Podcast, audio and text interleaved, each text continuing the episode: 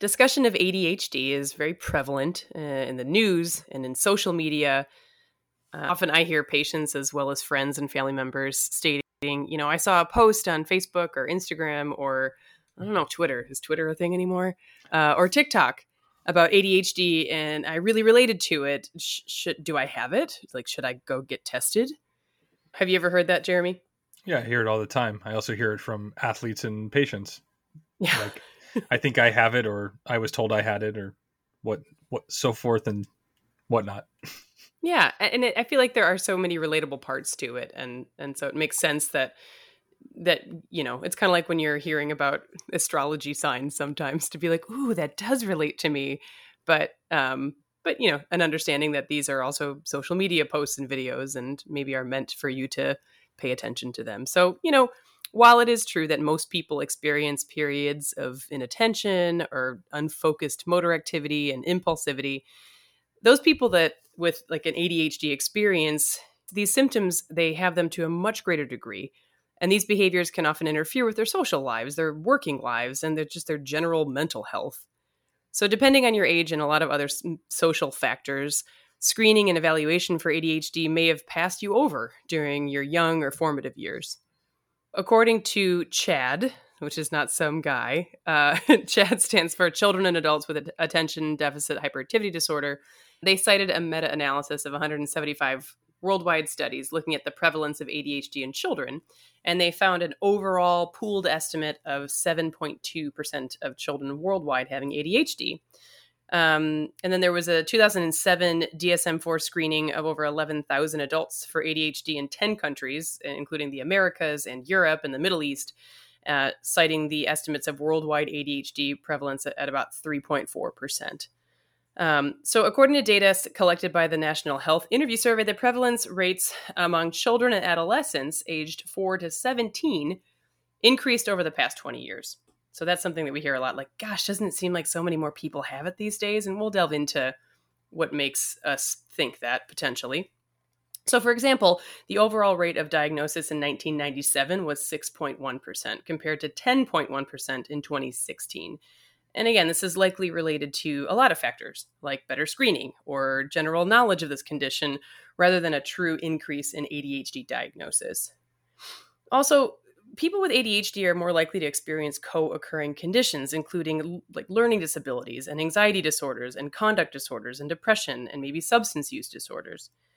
And thankfully, meaningful research exists to provide helpful data on how to diagnose and manage this condition. So, let's learn more, shall we? And thankfully, we have a wonderful expert guest in the field of neuropsychology to educate us today. Welcome to your Doctor Friends, the show that teaches you to sniff out the garbage and answers all the questions that you wish you could call or text your doctor friend. My name's Julie Bruni. And I'm Jeremy Allen, and we are two physicians who work at a nationally ranked practice and take care of some of the world's greatest athletes. We know that you have questions, and we want to help. We want to be your doctor friends. All right, we're back. I would love to welcome our esteemed guest, uh, Dr. Leslie Guidotti Breting. Um, Dr. Leslie Guidotti Breting is a board certified clinical neuropsychologist, and she's the director of neuropsychology at North Shore University Health System, where she's practiced since 2010.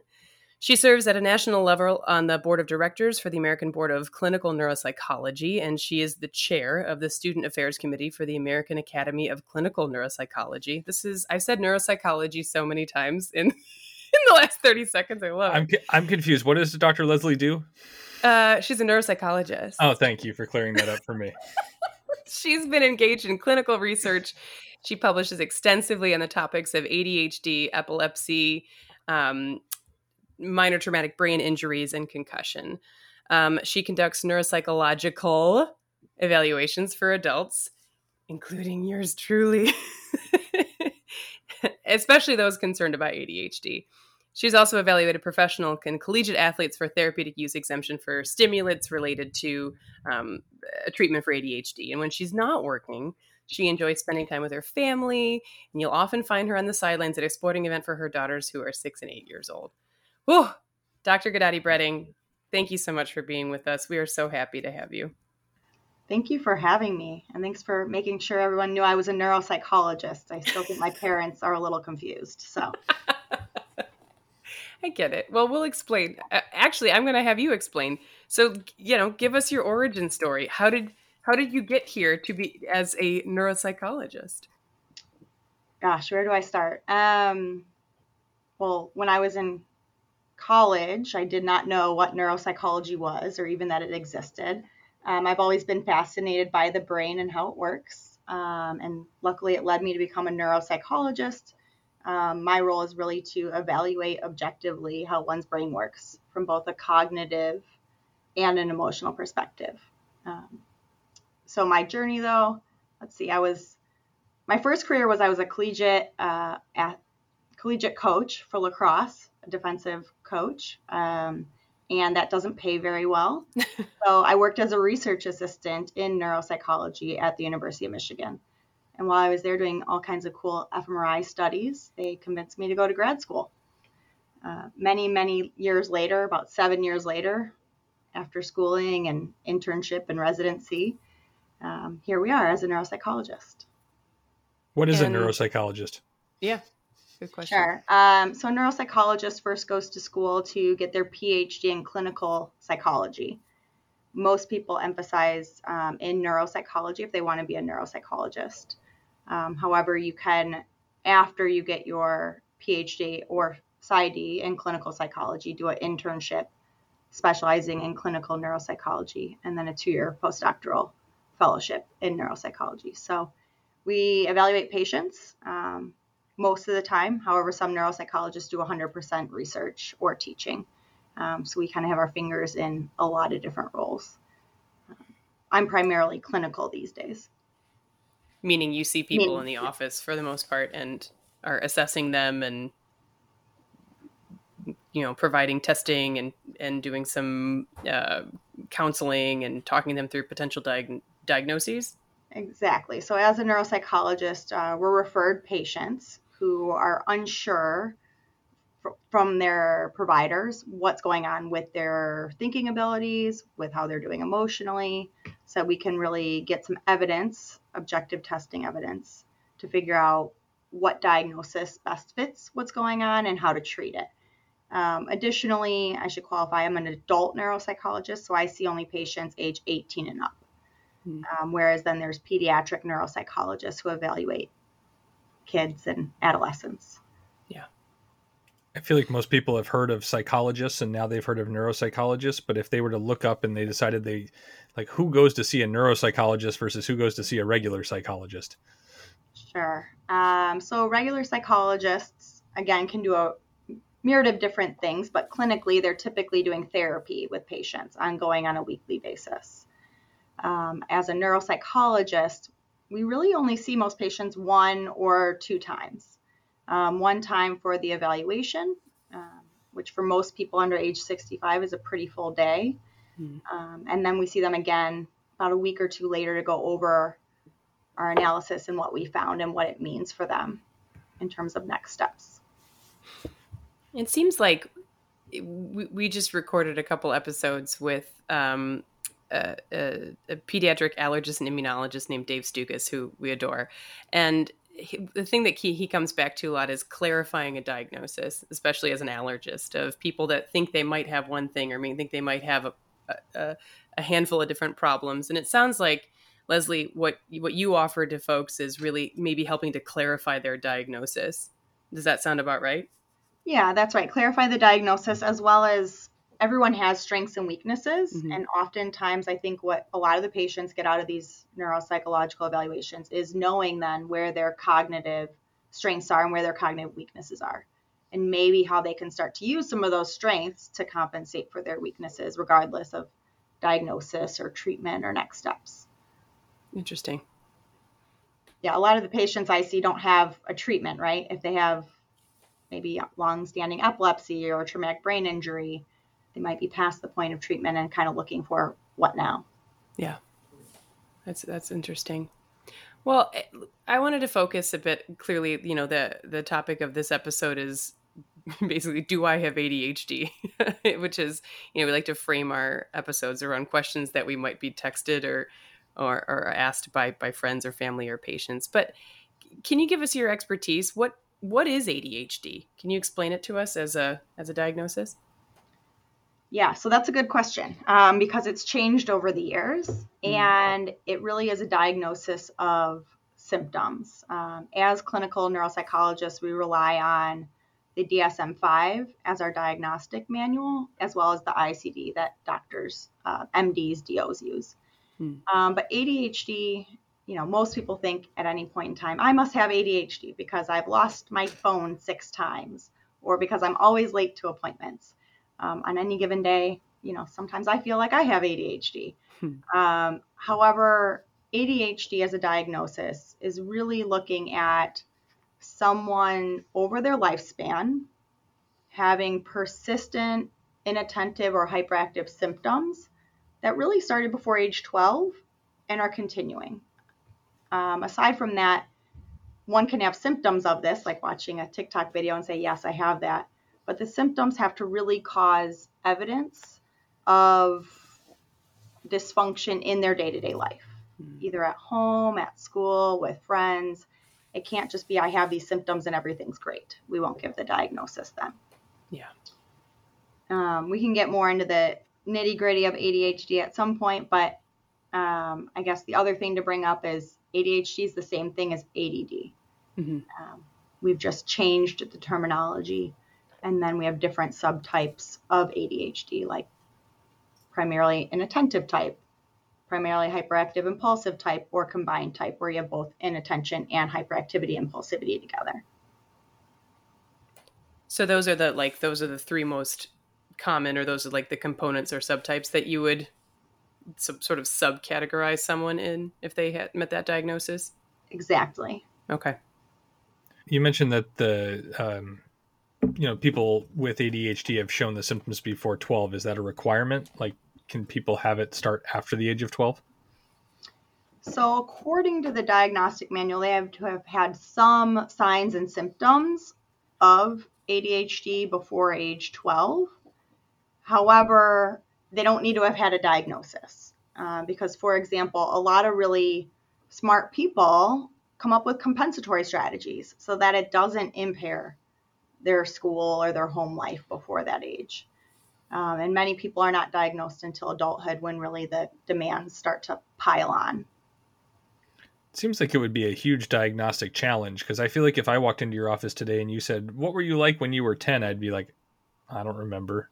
It's like how, how do you how do you get that history for somebody who's an adult walking in and mm. saying, "I think I may have it." You're right. We aren't very good at self-report in the current moment, let alone retrospective right. report from childhood. um, so we have self-report measures that we do try to have patients fill out about their current symptoms as well as childhood symptoms, really thinking back to elementary school, kind of ages 5 to 12. And we say, take your best guess as to how you were during that time. Uh, we also do a full clinical interview that takes about an hour, so we ask a lot of questions from your childhood. And then it's always best if we can get a collateral report, meaning if I saw you, Jeremy, I might say, hey, could we send these to your mom or dad to also complete about you from when you were a childhood because they when you were a child because they may have a very different recollection as to how you were. Um, that's not always possible in adults to get that childhood report from somebody else, but we, when possible, we try. Um, on the other hand, pediatric neuropsychologists always get collateral report. Mm-hmm. So they have teacher report of that kid's mm-hmm. behaviors at school. They have parent report. Um, we're more limited on the adult side. Yeah.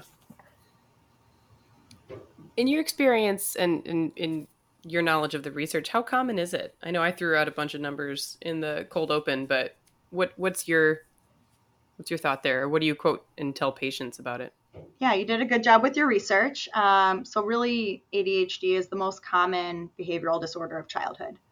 At this point in the United States, it's estimated about 10% of kids ages 4 to 17 have ADHD, um, which is a change, as you mentioned, from past years, even about a decade ago. Uh, we don't have the current statistics, especially after the pandemic has happened. Um, but most professionals are assuming that it's probably gone up even more since the pandemic has happened. Um, we additionally, the statistics are a little challenging to get about how many people have ADHD um, because we know that boys are often diagnosed about two times as often as girls um, because of how they present with their symptoms, um, things like that. Um, but it's very common. In adults, you're spot on right around 5%. Okay who who gets it? I mean, you mentioned that there's a bit of a breakdown or some maybe some differences between who's getting diagnosed with it, you know. But I, I guess it's a kind of a loaded question of like who's getting this, and then like a sub question is like, is there like a genetic component to it? Yeah, those are good questions. Um, so in terms of who's getting it, it's pretty common across all different types of people in the United States. However, there are some risk factors that put you at a greater risk of having ADHD. So those are typically things before birth, like prematurity, low birth weight. If your mom smoked while you she was pregnant with you, um, exposure to things like lead or other toxins can increase your chances of getting ADHD.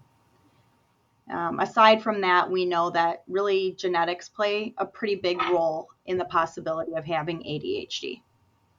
Um, so in terms of genetics for ADHD, there's some sh- studies showing it might be the most common mental health disorder um, that can be inherited. Um, so I, I'm trying to recall the exact statistics, but we usually tell parents and patients about 30 to 50 percent um, in terms of familial and heritability rates.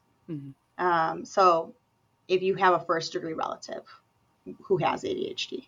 Um, so what that means, I guess, in easier terms, is in the population, if you have a first degree relative, so a parent, a sibling, a child who has ADHD, you're about six to 10 times greater risk of getting ADHD than someone who doesn't have those. Got it. Relatives. Um, so it definitely plays a role. Um, but unfortunately, we don't have a blood test or genetic test to tell you who has ADHD or not, which is often the question of do I have ADHD? Um, which is what we're trying to answer with our questionnaires, with our tests that we do, um, really looking at attention, executive functioning, things like that. I happened to take my daughter to a six year old well child visit today, and I hmm. didn't actually have to fill out any forms that I can think of. But for many of my well child visit uh, visits, I had to fill out things basically like autism screens and you know that that sort of thing do we do any general screening for ADHD or is this something that's strictly symptom based and reported and brought to clinicians some pediatricians have started giving a basic questionnaire for ADHD, similar to the autism questionnaires and depression questionnaires and anxiety questionnaires. Um, however, when you look at the symptoms of ADHD, they also overlap with so many other disorders. Mm. Um, so the screening is only so helpful. Um, a lot of pediatricians and primary care physicians do diagnose ADHD, so you don't necessarily have to see a neuropsychologist to get the diagnosis.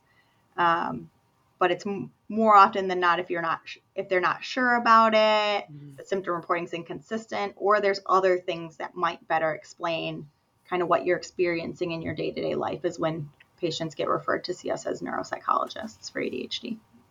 Yeah. Without ragging on our primary care colleagues, because I know what they have to do and how much they're responsible for, do you feel that having I mean, you clearly go through a very long evaluation on people to try to get a diagnosis, and I can tell you that that evaluation is probably not happening in a pediatrician's office. So, I guess my question to you is: Do you think that's leading to overdiagnosis? That's a really good question it's hard, right? So some primary care physicians say, hey, if the symptoms are, I'm checking all these boxes and it fits, does it hurt to give them that diagnosis? Not necessarily.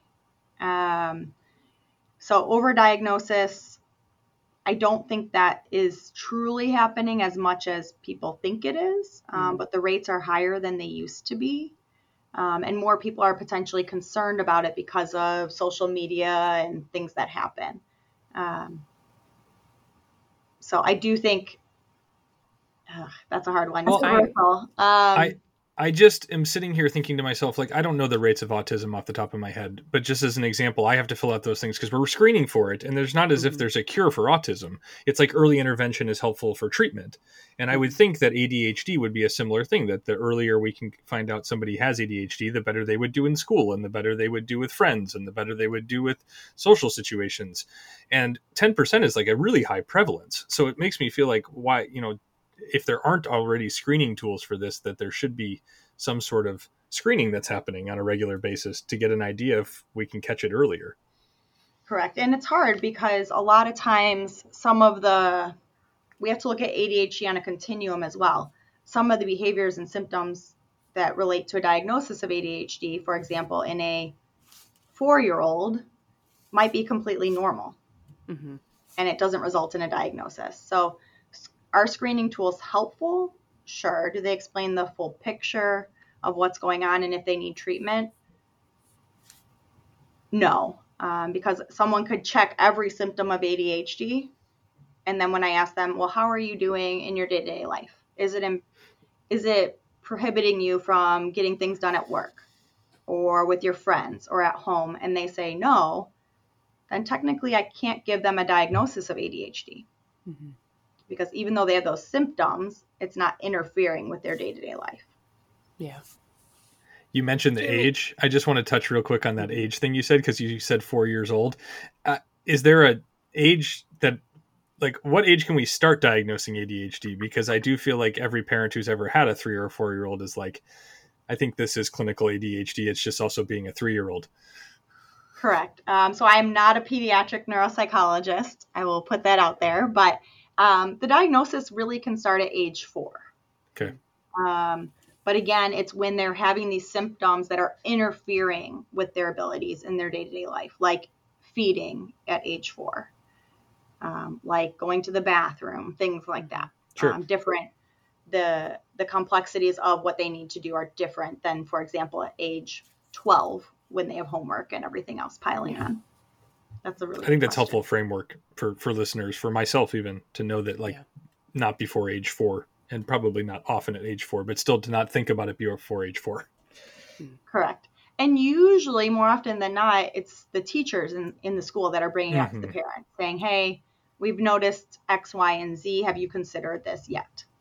Yeah. Um, with the different types of ADHD, oftentimes the ADHD, primarily inattentive type, goes un, undiagnosed mm. for periods of time, right? It might be the quiet kid in the corner who's doodling or daydreaming, but is not a behavioral issue in the classroom, versus the kid with ADHD hyperactivity, impulsivity type who's throwing things in the classroom and blurting out words and screaming aloud and can't yeah. sit still in their desk. Those are the ones who are caught earlier. Yeah. Jeremy, I would actually make a bit of a counterpoint to you about like potentially primary care providers over diagnosing ADHD my recollection is but you can just like and again this is just my own personal lived experience but when i was doing family medicine during residency i feel like if there was even like a concept of a thought of uh, a parent bringing up about their child or even like um, an adult who had concerns about it i feel like we'd be like whoa whoa whoa whoa whoa i'm not going to diagnose you with that. And we would punt as quickly as possible to neuropsychologist or a neurologist or a you know a mother another what seemed like a more qualified professional than than we but maybe that was you know my experience but i feel like the opposite would be true it's I feel like it's relatively difficult to find a provider who is willing to sort of take on that role as the diagnostician. So personally you know as a as a clinician and um it, it, I think it's it's it's so great to have someone like you, Leslie, to to be the clarifier. Yeah, and I would say that it's not easy for us either, and that's why a lot yeah. of people avoid ADHD um, yeah. because the symptoms do overlap, and so many people with ADHD are really high achieving and really bright and successful. So then people are saying, well, how could you have ADHD, right? Because that goes against what they think in their mind is ADHD. Hmm. Um, additionally, some providers don't like prescribing stimulant medication. Yeah right? Um, so they just avoid it. A lot of the people who are referred to me are referred in from, as you mentioned, neurologists, primary care, mm-hmm. psychiatrists, therapists who say, not quite sure. Let's take another look at that. or they get referred in for neuropsych um, testing if they need or are looking for accommodations. Yeah. At school or in the workplace and need some sort of objective evidence of these difficulties and why they might need extended time on a test or things like that. Sure. Well, we live in a very resource rich area, right? So, like, the access to neuropsychology is a lot better in Chicago than mm. in some places that are smaller or maybe in, sure. in more rural areas. But again, I think my, my thought process here is that, that, that just like you would order a test, like an MRI mm. of something to get more information, ADHD being a complex condition requires a significant amount of like interrogation, not in a bad way, but in a, in a good way, right? I mean, like, we're really trying to get to the bottom of, you clearly have something that brought you here with concerns and we need to get to the bottom as you've mentioned so many times about clarifying right and making sure that you have a, just like the food allergies right you don't want to get a food allergy label if you don't truly have a food allergy and mm-hmm. certainly we don't want to put the adhd label on somebody if they don't have adhd and i just feel I, have I've been to primary care offices. We are primary care doctors. I've I have many primary care friends. Like they are already overworked and underpaid. and they just don't have the time to do what you know Leslie is doing with these patients and so even if a primary care provider I think maybe in an ideal world what I'm thinking to myself is a primary care provider could send off the patient to someone like Leslie to do the full testing and then it comes mm-hmm. back to the provider to to manage it right it, like daily management can certainly happen with primary care but now you have like close to objective testing, right? Clearly, it's done by a person and it's not an image. But I don't, Leslie, if you have comments on that, please add. Yeah, actually, we've been, our field as a whole has been struggling with how can we do this better and faster, right? Because mm-hmm. there's such a need and so many people asking, do I have this? Um, and it's not easy to get in and get neuropsych testing right now because there's only so many patients I can see in one day when the testing usually starts at 9:30 clinical interview from 9:30 to 10:30, and then testing the rest of the day um, with a break for lunch. We've tried to say, can we just do some attention measures in the questionnaires? Will that be sensitive and specific enough for us to come up with an accurate diagnosis? And we know that it's not, mm-hmm. um, especially because more often than not, most of the patients who are coming in to see me, I'm not diagnosing with ADHD. Um, I'm yeah. often diagnosing with anxiety, stress, depression, um, adjustment disorder to whatever's going on in their life right now and saying, hey, let's get these mood things treated first that mm. could be kind of intermittently interfering with your attention and kind of mimicking ADHD. And then we'll revisit ADHD because I'm not really seeing enough evidence throughout your lifetime that it's been impairing. Got it. And I would kind of add a little bit. I feel like the ADHD diagnosis doesn't come with the same stigma as an anxiety diagnosis. And that's my own personal perception of like, I do think that there are a lot of people walking around with ADHD diagnosis that may also have either concurrent anxiety or, frankly, have anxiety, and that part is not being treated because of that. So, again, I think it's not meant to say something is happening that's wrong or right here, but it just, I think, with more specialized, my perception of this interview so far has been like, if you could have more specialized testing on people who were clarifying these symptoms, I think we would get more accurate diagnosis. And because everything you listed there, Leslie, is treatable, right? It's not to say that it's wrong to not get diagnosed with ADHD and then be diagnosed with something else. Those other things are also treatable. Right. Well, so let me t- step that back a minute. So ADHD is not entirely treatable. Um, so it's a neurodevelopmental condition. Mm-hmm. Once somebody's diagnosed with it, they've had it their whole life, they'll always have it. Sure. You can take some medications that might help with certain symptoms, but other things are probably always going to be there, and you kind of just have to learn workarounds, right? Or it's just part of how you are, and everybody knows that. Um, versus, as you mentioned, anxiety, depression, other mood conditions are treatable. Hmm. Yeah. Um, so oftentimes people coming in for ADHD are sad when I don't diagnose them with ADHD because they can't go get an Adderall or stimulant medication that they think will cure everything.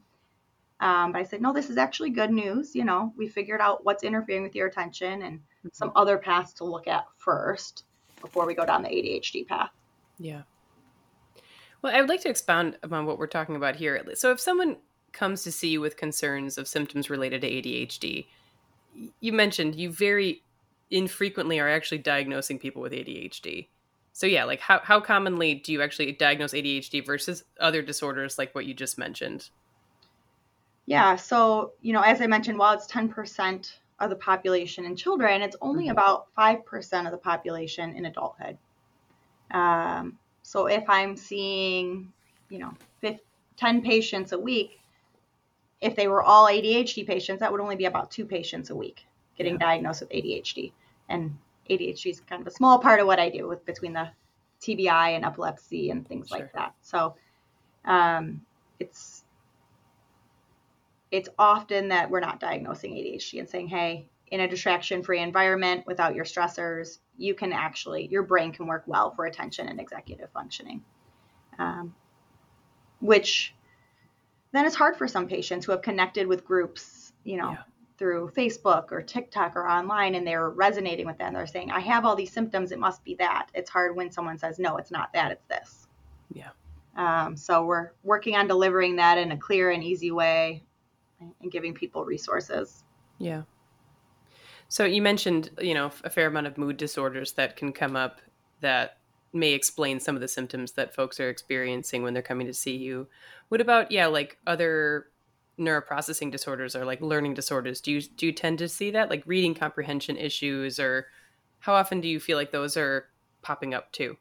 Yeah, um, so that's a good point to bring up. So there are a host of other neurodevelopmental disorders, Mm. like specific learning disorders, dyslexia, specific difficulties with math, um, that do co-occur with ADHD.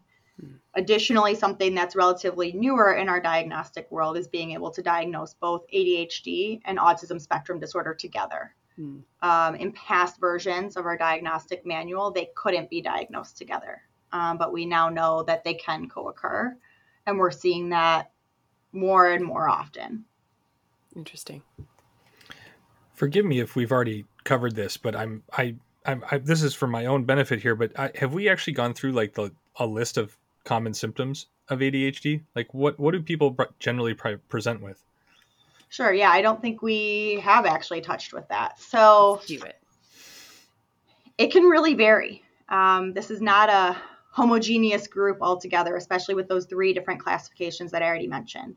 Um, but I would say that most adults present with symptoms related to inattention. So things like being disorganized, finding that they have a trail of unfinished tasks left behind them. Um, they're misplacing items. They're people think they're not listening to them during meetings or conversations um, or they find themselves, you know, uh, losing track of what they were meaning to say or to do. Those are some of the more prevalent inattention symptoms that we tend to see. Um, there is a whole list in the DSM that we actually have to go through and check off um, letters A through I. And then, technically, for a diagnosis in adulthood, you have to meet five or more of those symptoms. Um, so, we give rating forms that we check those off on with the patients. Mhm.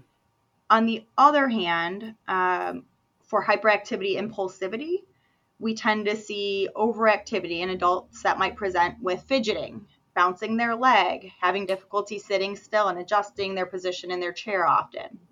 Can also present with things like um, interrupting other people's conversations. Um, you know, old adults will come in saying, My friends hate when I'm talking to them because I just keep interrupting them, or I guess what they're going to say next and just blurt it out. And I can't help myself. And I, have tried to stop and I just can't. Um, and it's, they're right. They can't stop that inability to wait because that frontal subcortical brain network is firing at a different pace than a typical developing brain. Um, so, those are some of the most common symptoms. Um, oftentimes in adults, we see them when their child was diagnosed. Mhm. And then they reflect and say, wow, everything I'm seeing in my kid, I've experienced throughout my life and was just told, like, I was lazy or I needed to pay attention more or mm-hmm. things like that. And then they're coming in to say, can we look at if this is something I'm actually dealing with? Yeah, that's really powerful. I actually have a, a friend that that's the exact scenario. that his yeah his kid was diagnosed and and then that led to his diagnosis, which I think is a really powerful thing. But then now you, I don't know, it's a it's another way to relate to your child too, and then also help to understand yourself more and what your strengths and weaknesses are and and how to cope with that and and kind of doing that maybe you know making that an easier parenting experience as well but yeah that's interesting that it's it's interesting to hear that that happens you know just to some degree yeah more more often than not more often than not for sure yeah. you briefly mentioned the the like synaptic thing you know like the fronto development thing do we is there a known pathophysiology of why people have ADHD? Do we know what's wrong? So we we do know based on fMRI studies and brain studies that it's that frontal subcortical neural network that doesn't develop at the same pace as normal aging peers. Mm-hmm. Um, the frontal subcortical n- neural network doesn't really start developing till those teenage years and then develops into our 20s. So it's also hard sometimes to tease apart what's normal mm. versus what isn't in those teenage years. Um, there's also been some genetic studies that have small effect sizes showing, you know, the dopamine pathways are more impacted by those genes. Um, but at this point, we don't, we can't do a brain scan. We can't do an fMRI scan and clinically diagnose ADHD. Um, but we know that usually when I'm looking at, so to back it up, before we had brain imaging, neuropsychologists we used our tests to lateralize and localize brain dysfunction. To say, oh, based on this pattern, this is what area of the brain doesn't work. Yeah. And when I look at my pattern of results in adults with ADHD, it's things like attention, processing speed, executive functioning, which are all on that frontal subcortical brain network um, that are usually impaired or a significant weakness compared to their level of IQ or other functions. Yeah. Can you explain um, or clarify executive functioning? Yeah. So, unfortunately, executive functioning is a huge, broad construct, and it doesn't have one single definition. Managing all your shit. Yeah. Um, yeah. But we typically think about it in a few different domains. So, one is set shifting, so switching between tasks, going mm back and forth, back and forth between things, and managing those two different things. Um, no one's brain can do two things at the same time. Yeah. No one can really multitask well. Um, so that's kind of a false thing that's out there. But switching between tests or tasks. The other thing is inhibiting a response as part of that executive functioning construct. Mm. Um, so, for example, many people who are probably listening to this have heard about the Stroop task, where they have to read the color ink that's printed in blue, but it mm-hmm. says green and mm-hmm. they have to mm-hmm. inhibit that natural response to say hard. green and say blue instead. That's really hard for people with ADHD, um, just like they blurt out answers. And then the mm-hmm. other part of executive functioning is planning and organizing of information. Um, and that can often be really difficult for someone's brain who has ADHD.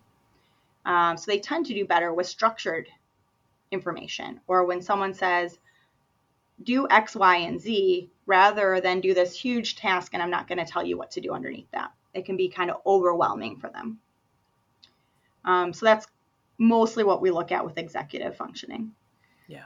We also torture people through very long sustained attention measures for 13 minutes. Oof. You know, where they have to push the space bar every time they see a letter, but not when they see a certain letter, and they have to inhibit that response. Um, so we we put them through multiple attention tasks and executive functioning tasks throughout the day to make sure it's a consistent weakness or impairment and not just a variability. Yeah, it's it's a powerful test because you need that long to probably see the patterns. It's also semi-ironic that for ADHD you have to go through like an eight-hour test and pay attention through the whole thing. I guess, Remi- like yeah. reminds me of when we have to do concussion testing, and the first the first appointment with a concussion is always the longest where you're educating and like they're actively concussed. yeah, very very similar. Um, the good thing though is unlike your appointments that are short and condensed and you have to get it all done quickly, we can take as many breaks as we need throughout nice. the day.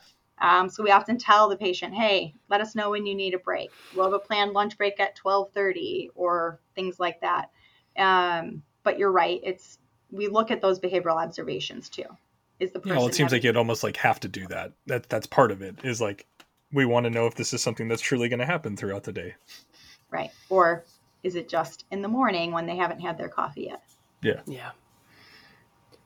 Um, I mean, I, I will, I will speak from experience. that is a very harrowing day of testing. I'll tell you what. Um, we don't have to go into crazy specifics, but just to give you a little little flavor, you know, I I you know I kind of foreshadowed this, but uh, I went through this testing with Dr. Guidotti Breting and uh, and your um, associate who was helping me through all the testing, who was rad as hell and amazing, and I adore her, and she was great. Put up with probably a lot of my fidgeting, but it is it's very it's it's it's mentally taxing. It's kind of emotionally taxing. It's it's it's almost like physically taxing because I don't know. It reminded me a little bit of when you did like those little like achievement tests and stuff when you were in grade school, but like to to the nth degree. like just and then when you think you're done, there's still seven and a half more minutes, and it gets harder and more complicated and more squirmy. I guess is how I would feel with the whole thing.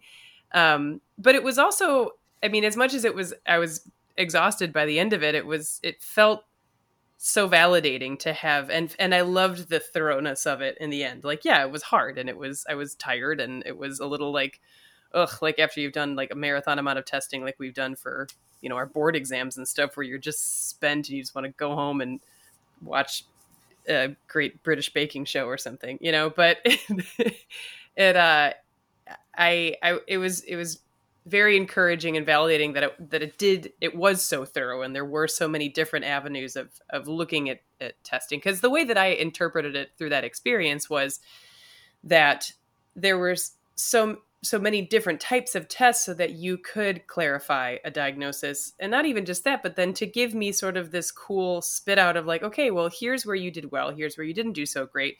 Here's what all those things mean together.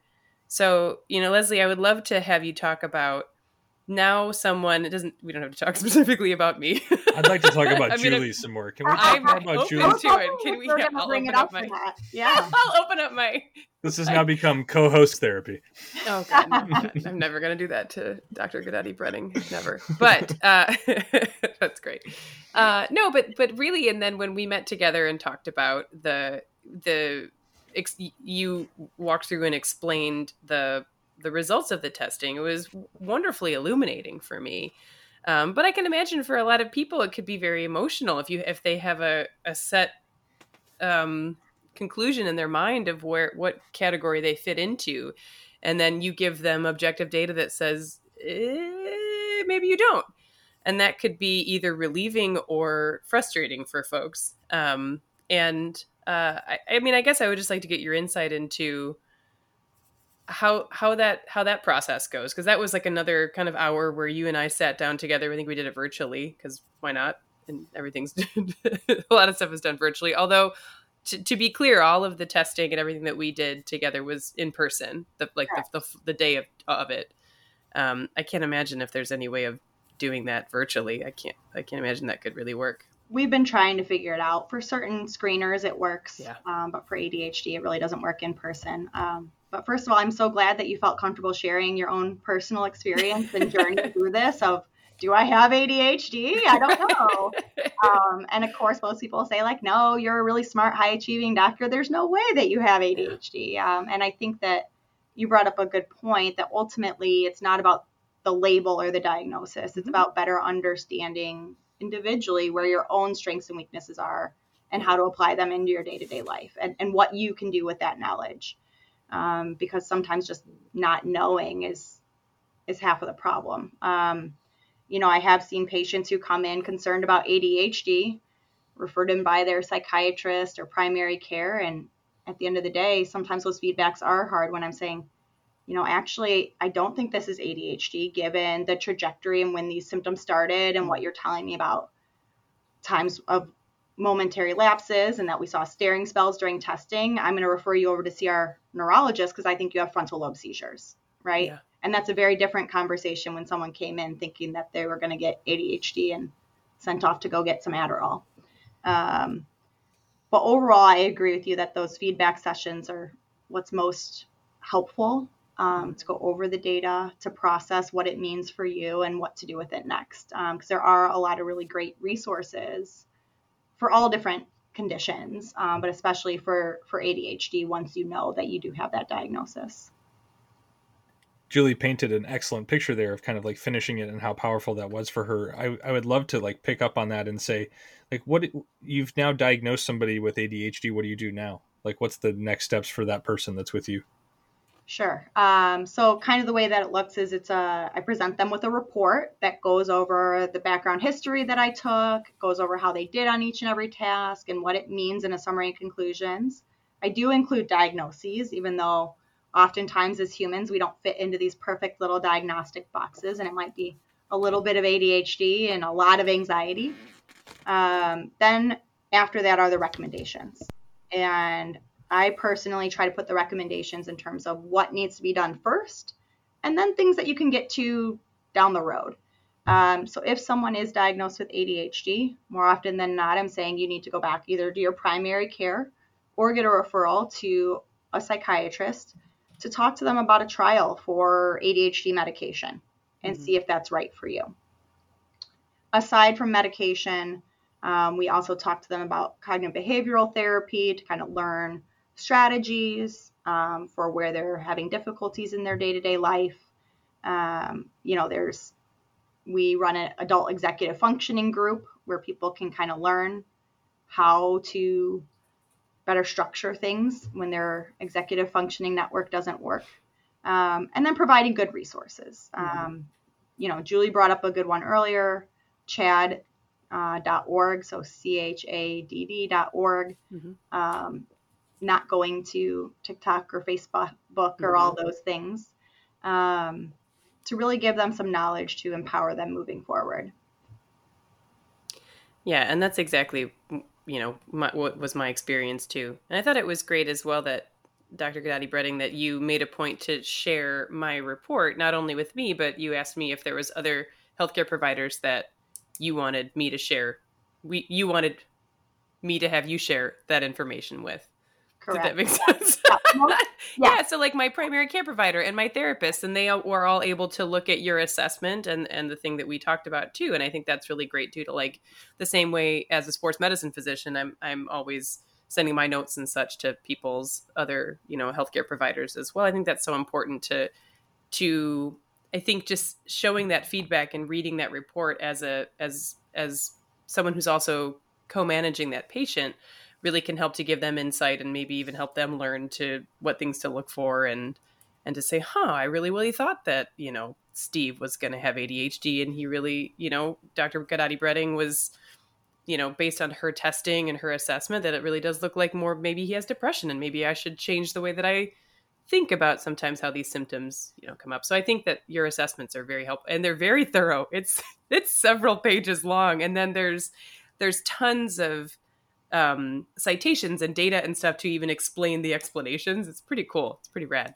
Yeah, we're one of the few specialties that can still bill for time when we're not face to face with the patient, right? Mm. So we still get time provided to analyze and conceptualize everything that we've seen with the patient and to take the time to score your data up compared to your peers, you know, mm. people your age, education, things like that.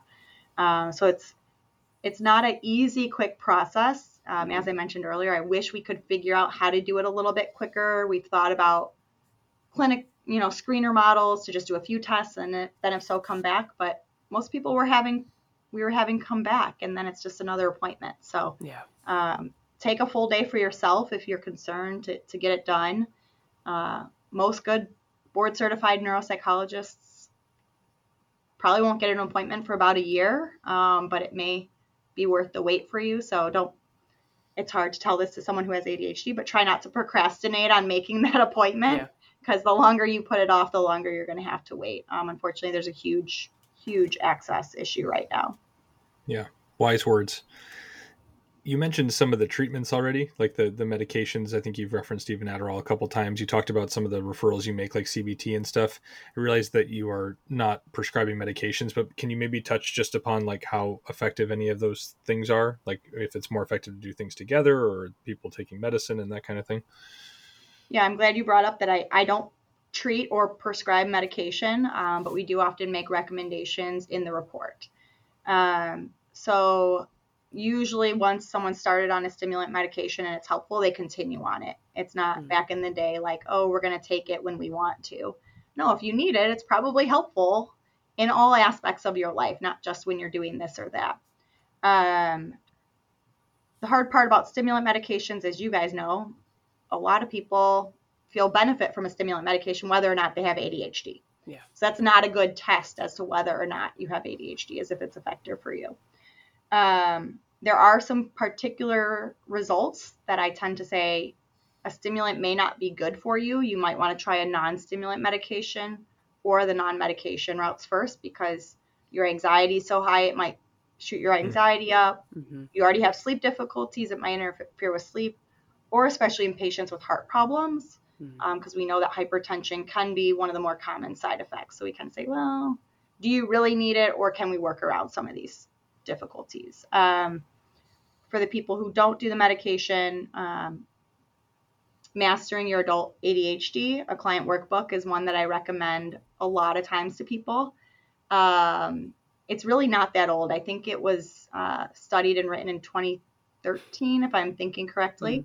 Um, so, not even a decade old. Really new, up to date research on how you can work on these strategies for yourself.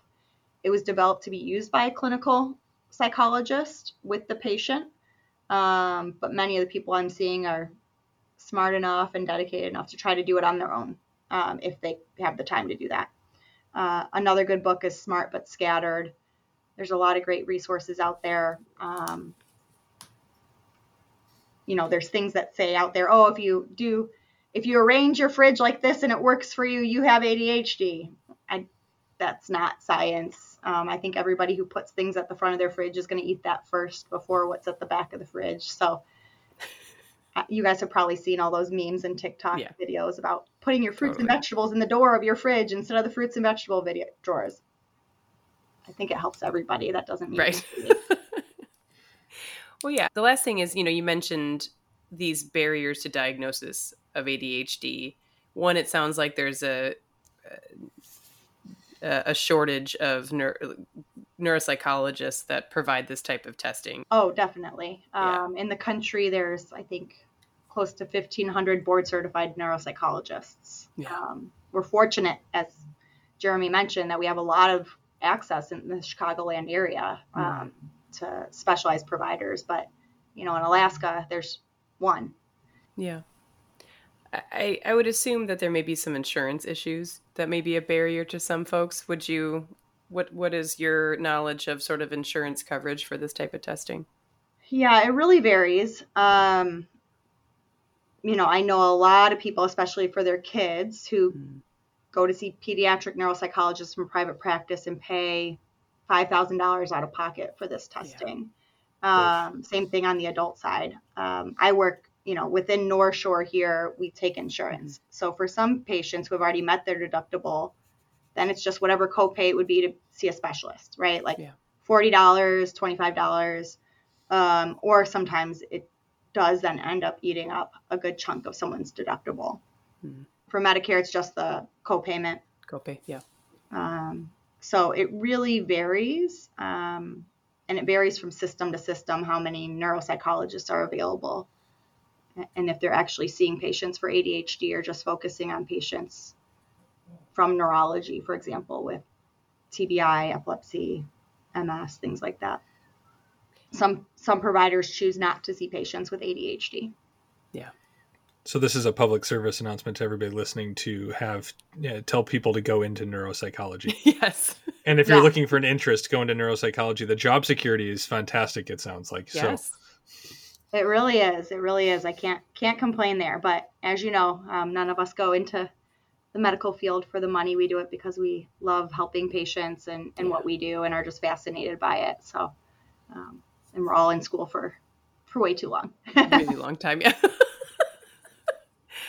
um, like every great episode that we've had, I feel like a lot of the myths and misinformation have already been debunked or, or have already been uh, addressed by by Dr. Guidotti Breting. Um, but uh, one that I, I I don't know, Jeremy, if you had any off the top of your heads, but there's one in particular that I really wanted to ask Leslie. Please What's do. that? Okay. Um, it's that ADHD and autism spectrum disorder can be just lumped together and called neurodivergence. You just call it that. And it, it, so I guess that is what does the term neurodivergence mean to you as a clinical neuropsychologist? Yes. Um, so this is a new term that Yes. patients have brought up in my practice. It's not something that we are trained on medically because uh, neurodivergence is not a medical term. Mm. It's not something that we can diagnose someone as saying that they're neurodivergent. Um, Yeah. But in terms of kind of what neurodivergence means to the population, it means Mm-hmm. really that their brain works differently than other people's for some reason. Yeah. Um, so, do people who have ADHD and autism spectrum disorder then would they qualify as neurodivergent? Yeah. Yeah. They would because their brain does work differently than we would quote unquote typically expect. Yeah. Um, I'm not using the word neurodivergence Yeah. in my reports. I don't have resources for it. Um, we're still learning a lot about it. Um, I do think that when patients come in and have found a community of people who are saying that they're neurodivergent, and if they find it to be helpful to them, I say, well, if it doesn't harm you, and it, feel free to continue to, you know, assimilate yourself with that community. Yeah. Um, because even without this testing, if someone said, "Oh, I just think about things differently," right, um, then they could be termed neurodivergent. Yeah. Um, but it is And I think over. podcasts and just in general how I like to live my life as a physician and a clinician and just as a person. I mean, I think using inclusive language and using language that people like to, you know, to use for themselves and choose for themselves is important. Um, and language is important. Um, and it is interesting because it, my knee jerk reaction to the term neurodivergent was, was like, oh, good, like a way of kind of lumping some things together that seems inclusive and like wholesome and and we could all get behind it. But yeah it is interesting to hear from someone you know who's this who's the expert in this field to be like yeah we don't really use it in the clinical world. It doesn't really eh, we get what it means but it's not something that we would use in our um in in our research or in our you know in our uh, paperwork that we're giving back to you or you know that kind of stuff so it's interesting to hear that and i um one of my friends uh, came up with the term neurospicy. so I'm just going to stick with that, like the neurospicy and the neurobland. Yeah. but then I, mean- feel like you're, you're Yeah, I bumming out whatever the, works the- for you, right? Whatever term makes you happy, feel free to Yeah. Situate yourself with that. It's kind of like a nickname in a way, I think, right? um, yeah, and I think it's sort of encompassing a lot of different neurobehavioral disorders. So it seems that to be my my interpretation of it is is like kind of people that are in that sort of neurobehavioral disorder land, uh, you know, which would I mean in my mind is ADHD, autism spectrum disorder, and then some of like the learning disability are there neuro neurobehavioral disorders that you mentioned before. So again, but that's everybody's language is open to interpretation as well.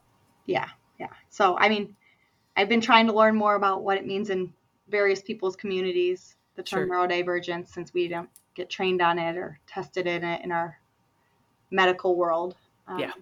But I think it can be helpful for some people to think in those terms. Yeah, agreed. Can you grow out of your ADHD? That's a really good question. Um, so once you have ADHD, you always have ADHD, but the way that you express it or how you compensate it for it changes. Mm-hmm. Additionally, some people who are diagnosed with ADHD, let's say combined type at age 10, by the time they're 22, they've learned that picking their nose and flinging it at somebody is not an acceptable social norm. That's very It'll- reassuring, by the way, as a parent. Thank you. I, I thought I saw you doing that earlier, Jeremy. What, what age? What what age did you say that happens at? Jeremy, she's been assessing us this whole Yeah, time. I'm writing it down. Hang on. yeah. Um, so about the research does show like big longitudinal studies show that about 50 to 60 percent of kids who are diagnosed with ADHD have it as adults, Hmm. right? So that's kind of where the term "can I grow out of it" comes from. Yeah. Because yes, there's a big chunk that as an adult, if they came to see me at that point, I probably wouldn't give them the diagnosis because it's not there's not evidence that the symptoms are interfering with their day-to-day life anymore. They've learned to compensate for it, or they've taken a job where maybe they don't need to sit down all day behind a desk. But if we were to put them in that role, it wouldn't go so well. Does that make sense? Does. I'm right with you. Thank you. I have nothing else to debunk. Yeah, me neither. Anything, Leslie, that you've come across that you feel like when people uh, make a point to you that you're like, actually, like anything that you you you need to debunk?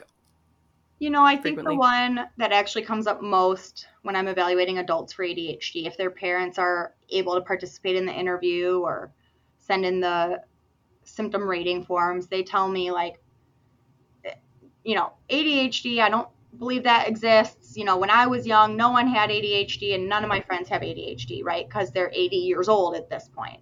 And, you know, they're they're right in a way. Because um, if we take it back 60 to 70 years ago, the diagnosis of ADHD did not exist. Yeah. Right? So we've come a long way. Um, you know, in like the 60s, it was called hyperkinetic disorder. Um, and it really wasn't even until the 80s that we had ADD. Um, so then it takes a while after establishing a diagnosis for a cohort of people to exist with that diagnosis and for it to be known. Um, so it's not really, it's probably always been around. We just didn't know what it was at that point, and it wasn't diagnosed. I'm sure we'll have a whole episode about autism and autism spectrum disorders, but it it immediately makes me think of there was a TikTok of somebody was as a you know guy looked like he was in his 30s having a conversation with his grandpa and the grandpa was like man my my, my day no one has ever was diagnosed with autism and you know like it's just this weird thing that's happening now and he's like and this is my grandpa who's obsessed with trains and has an entire room dedicated to puzzles. Like, it's like exactly. the calls coming from inside the house grandpa. Like, yep. yep exactly. We we see it as we we look at the older generation. It just wasn't there and there weren't specialists in that sure. way looking at these things. So um, things have changed. They'll continue to evolve. I don't think this is where we're at. You know, there'll probably be other diagnoses of ADHD in the future. Yeah. Um, slow cognitive temp, sluggish cognitive tempo is already another one um, that hmm. we're looking at. Um, that's separate from ADHD. So uh, more to come. But if you feel like things aren't quite right and they're really impacting your day to day life, that's when you should reach out for help to your doctors and and they'll help steer you in the right way. Totally.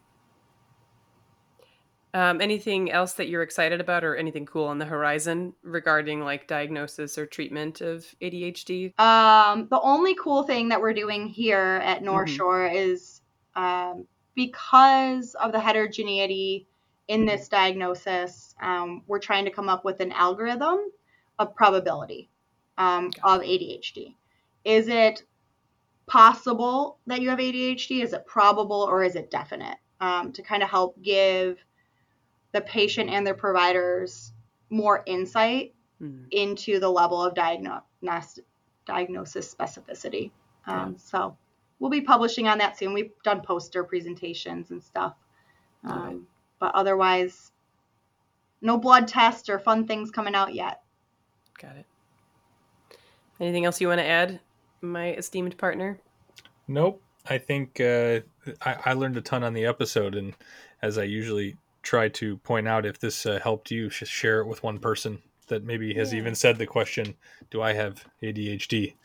Um, save them a Google search. They're stuck in cars or listening to things on a walk at some point, so let them listen to Dr. Leslie here and get some more information. I love okay. it. You guys did a great job. I wasn't Thanks. sure how that would go because I often tend to then get in my head and start not talking at the public level. So good job bringing me back down to that level sometimes. no, I thought you you managed it well. So. And and Dr. Guidotti Breting to to quote you actually, this was language that you used in my assessment. Um, well, I'm I'm doing a little a little brief. So it's okay to have potentially speech that's tangential and often hyperverbal. that's okay and if you're worried at all that you might have uh, a neurodevelopmental disorder like ADHD, you should get tested. Listen to your doctor, friends.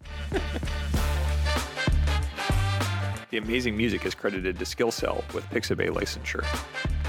The podcast is meant for educational and entertainment purposes only. The contents of this podcast should not be taken as medical advice to treat any medical condition in either yourself or others. Please consult a medical professional for any medical issues that you may be having. The contents of this podcast are the opinions of the hosts only and do not reflect the opinions of their employers or affiliations. This entire disclaimer also applies to any guests or contributors to the podcast. Under no circumstances shall Dr. Julie Bruni or Dr. Jeremy Allen or any guest to the podcast be responsible for damages arising from use of the podcast.